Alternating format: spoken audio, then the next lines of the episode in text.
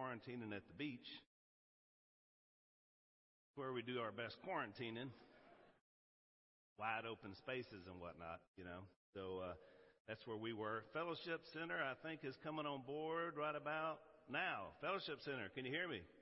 Give me a wave. All right, there we go. We got some clapping. I like that. Uh, Phyllis and Tony are here, my sister. It's kind of weird still for me to say. We've discovered that she's not a new sister, she because she's been my sister for 44 years.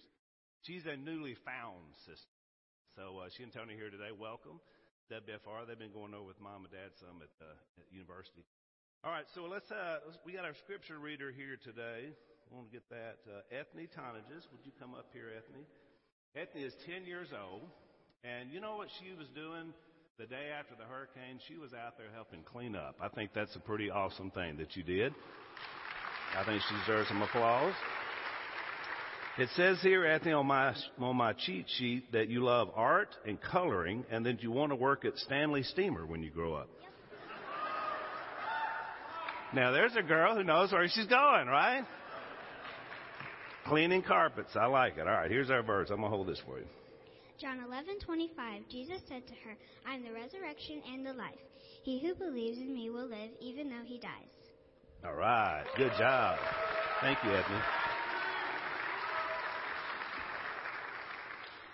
Stanley Steamer. 10 years old, I didn't even know who I was.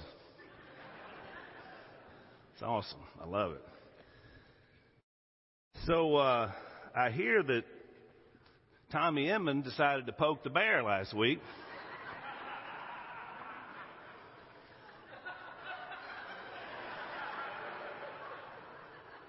And not only did he poke the bear, he poked him in the belly. Luckily for Mr. Inman, I'm like former First Lady Michelle Obama. When they go low, I go high. Just like Inman's voice. So I'm watching the live stream, and I, for some reason, when, when Tommy comes up, I lose video, so I could only hear what he was saying. And I wasn't sure if I was listening to a sermon or an opera. I mean, Inman, you get high when you get excited. I mean, he was, hoo. It's really good, though. So Tommy does look good. A man at his advanced age, uh, he's really taking care of his body. Uh, it looks great. It does, no doubt about it. But his body is the biggest hypocrite in this house. The reason why is because it looks so good, but he's had more breakdowns than Chad Johnson's truck. And that's a lot. So, Tommy, I do appreciate fashion advice, especially from an aged gentleman like yourself. The problem is, if I follow Inman's advice, it breaks one of my lifelong held rules. Never take fashion tips from a man wearing Crocs.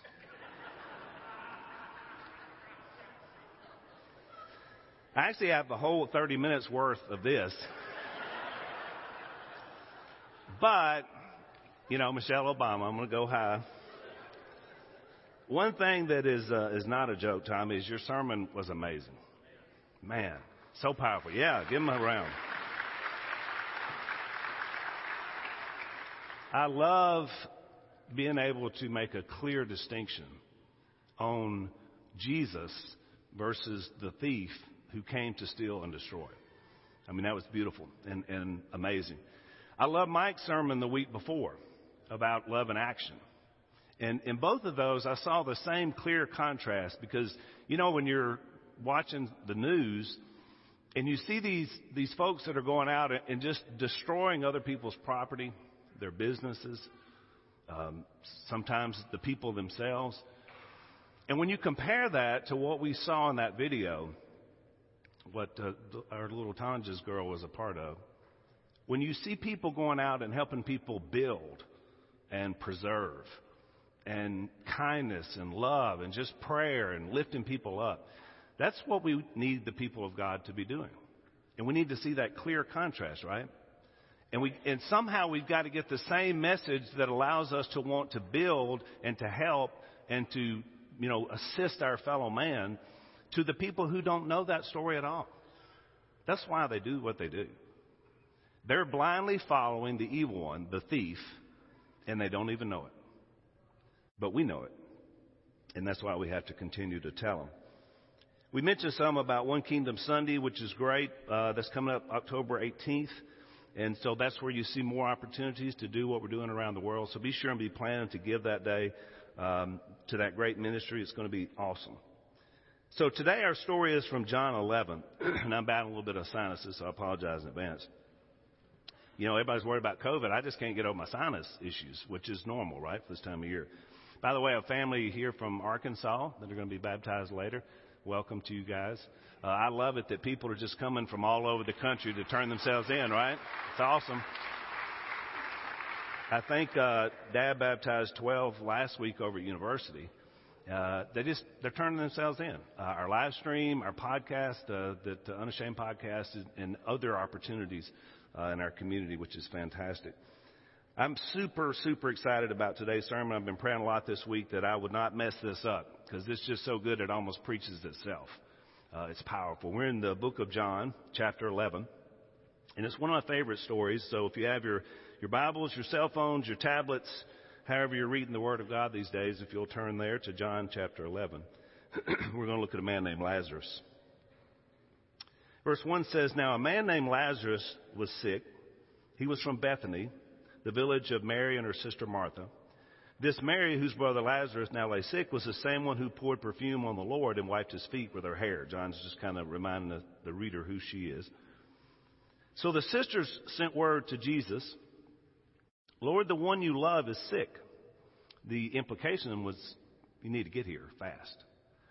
When he heard this, Jesus said, this sickness will not end in death. No, it is for God's glory, so that God's Son may be glorified through it. I love that. It's just like the story that we talked about back in John 9, where people looked at the man born blind. They were like, you know, what's going on with this guy? And, and Jesus says God's going to gain glory uh, out of what's going to ha- what has happened and what will happen to this man. He says the same thing here. I love it because Jesus always knows what he's about to do, but his audience has no idea. And so it's just every story you're just kind of waiting to see if they're going to be able to see what he's talking about. Now, Jesus loved Martha and her sister and Lazarus. So when he heard that Lazarus was sick, he stayed where he was two more days, which is very odd, right? I mean, it's clear he loves them. It's clear they're, they're asking him, pleading with him to come quickly because Lazarus is dying. And Jesus says, I think we'll stay two more days because he had an idea about how God was going to be glorified. Our first thought today is that whether it's life or death, one thing you see in Jesus in this principle is that he doesn't panic in a life or death situation. Always calm, always knows the plan of God, always knows something good's going to come out of it. Dad said uh, recently on our podcast that he said uh, he told Jason and I he said I've seen more fear the last six months in America than any time in my life. And I thought, that's quite the statement. You know, Dad's almost 75 years old. He's been around and seen a lot of stuff. I mean, you know, we're talking about nuclear war threats and Cold War and, you know, people being frightened about all kind of different things. But he's probably right. What is it about this current time, this in 2020? So many people, so afraid go out of their homes, talk to somebody else, uh, go eat dinner now. Fear. Well, as Tommy pointed out beautifully last week, you see, that's what the thief does. He loves to steal people's assurance. He loves for people to be afraid. Because the more fearful and panicked people are, the easier they are to control. I mean, I see it at a cultural level, at a, at a, at a country level, but even in that bigger vision of a spiritual level, that's where fear really does do a number on people. And so the evil one just keeps selling the lie. And then Jesus comes along and says, you know what? You don't need to panic. You don't need to be fearful. You need to be like me. Because life, or death situations are different for believers in Christ. That's every single one of us. This last week, we found out my good friend Ron Mahmoodian has a brain tumor. You know, and when Ron and I talked, I said, Ron, this, you know, this is, this is a bad one. This may be the one. I'm, of course, praying for healing, restoration. We all are. But this may be something that's going to bring God glory in a way that this may be it. And I loved it. You know why? Because he, he didn't panic. I said, man, look at what God has done in you already. The man I first met a few years ago to the man I'm looking at today. That's what believers do because they understand who Jesus is. They understand his power.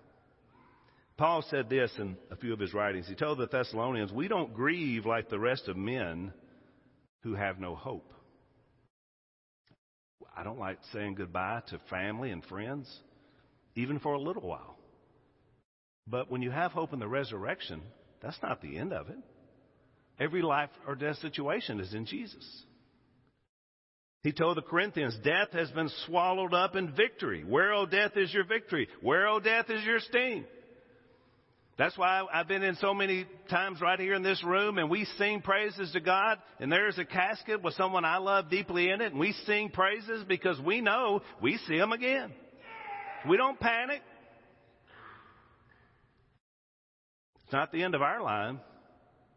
The blue line just keeps on going. He told Timothy, Christ Jesus has destroyed death and brought life and immortality to light through the gospel. Destroyed, past tense. We have no fear of death.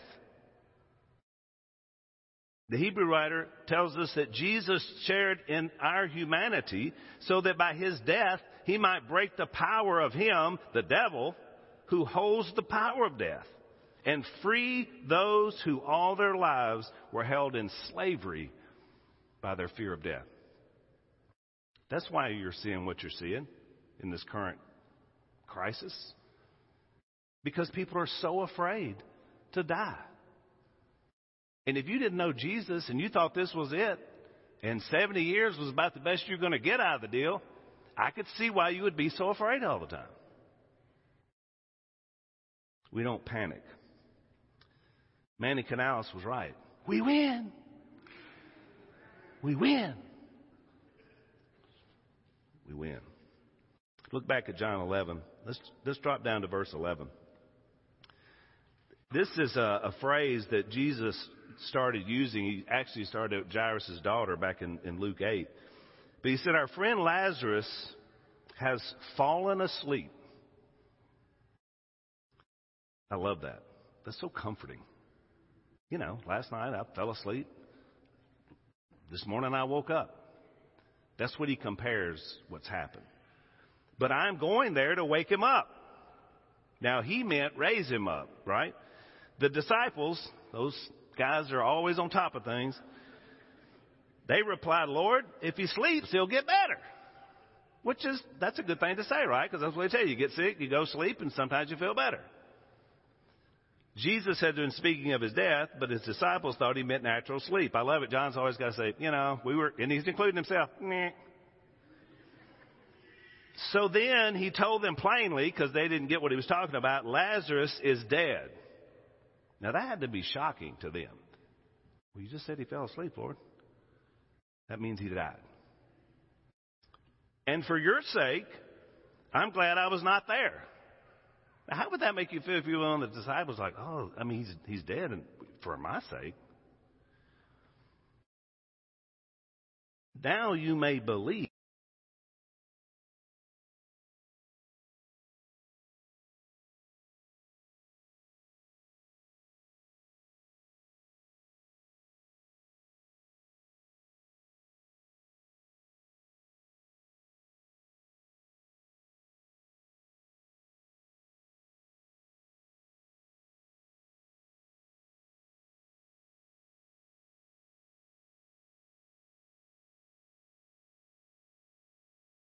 Old stinking devil. This jealousy, this bitterness, this greed, this pride, you fill in the blank. Stinks. Sin. No good. Live. Live. Glorify God. So they took away the stone. Jesus looked up and said, Father, I thank you that you have heard me. I knew that you always hear me, but I said this for the benefit of the people standing here, that they may believe that you sent me. I love it when he has to explain himself so many times. But that's how we are. When he had said this, Jesus called out in a loud voice, Lazarus, come out! Man, I wish I could have been there to see that. The dead man came out, his hands and feet wrapped with strips of linen and a cloth around his face, and the first mummy movie script was born, right? The first zombie. I mean, that's how we imagine it, right? He's all wrapped up. He's, I mean, just think about from his perspective. He just woke up. Now he's all wrapped up. Jesus said, Take off the grave clothes and let him go. I love that. Let him go. He's raring to go. Can you imagine people sitting around talking about this? I thought about Lazarus. When he died the second time, because he died again, do you think he had confidence in the resurrection? I mean, he knew, right? He'd been there. And now he's back. Powerful. Why would anyone not want to believe that? Why would anyone want to say, you know what, this is not for me? You know, religion, whatever, the God stuff, Jesus stuff, nah. Who doesn't want to live again? Who wants to look at a six foot hole and think, that's, that's where it stops for me? Why would anyone not want to believe this? You guys would come up, John. I want to read you a verse from John 12 that we'll be getting into later. And it's a warning verse. Because as exciting as this is, and as awesome as this is, people still not only want, not want to believe it, but they want to be against it. In John 12:42 and 43, at the same time, Many, even among the leaders, believed in him. And, and it's understandable. The man was dead for four days and walked out zombie style and was alive. But because of the Pharisees, they would not openly acknowledge their faith for fear they would be put out of the synagogue. Really? For they loved human praise more than praise from God. Boy, that's a warning shot across the bow, folks.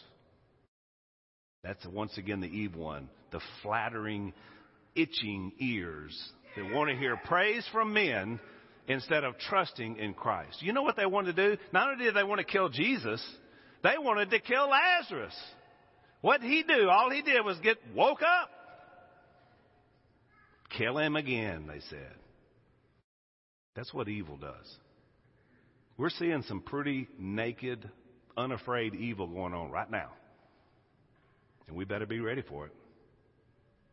You're going to have to draw the line in the sand about whether you're a believer and you believe this or not. Our day is coming where we're going to be put to the test. I mean, all of us. And it's already here. Do you believe? And are you willing to live it? That's the question this morning. If you've never obeyed the gospel, if you've never confessed faith in Jesus Christ, today is the day. You make the decision, you pick your side, and you live the resurrection life. And you will be not only born again, but you will never die. That's what comes out of this text today. And what a blessing. If you have a need to do that today, whether it's in the fellowship center here or online in the live stream, why don't you come forward now while we stand and while we sing?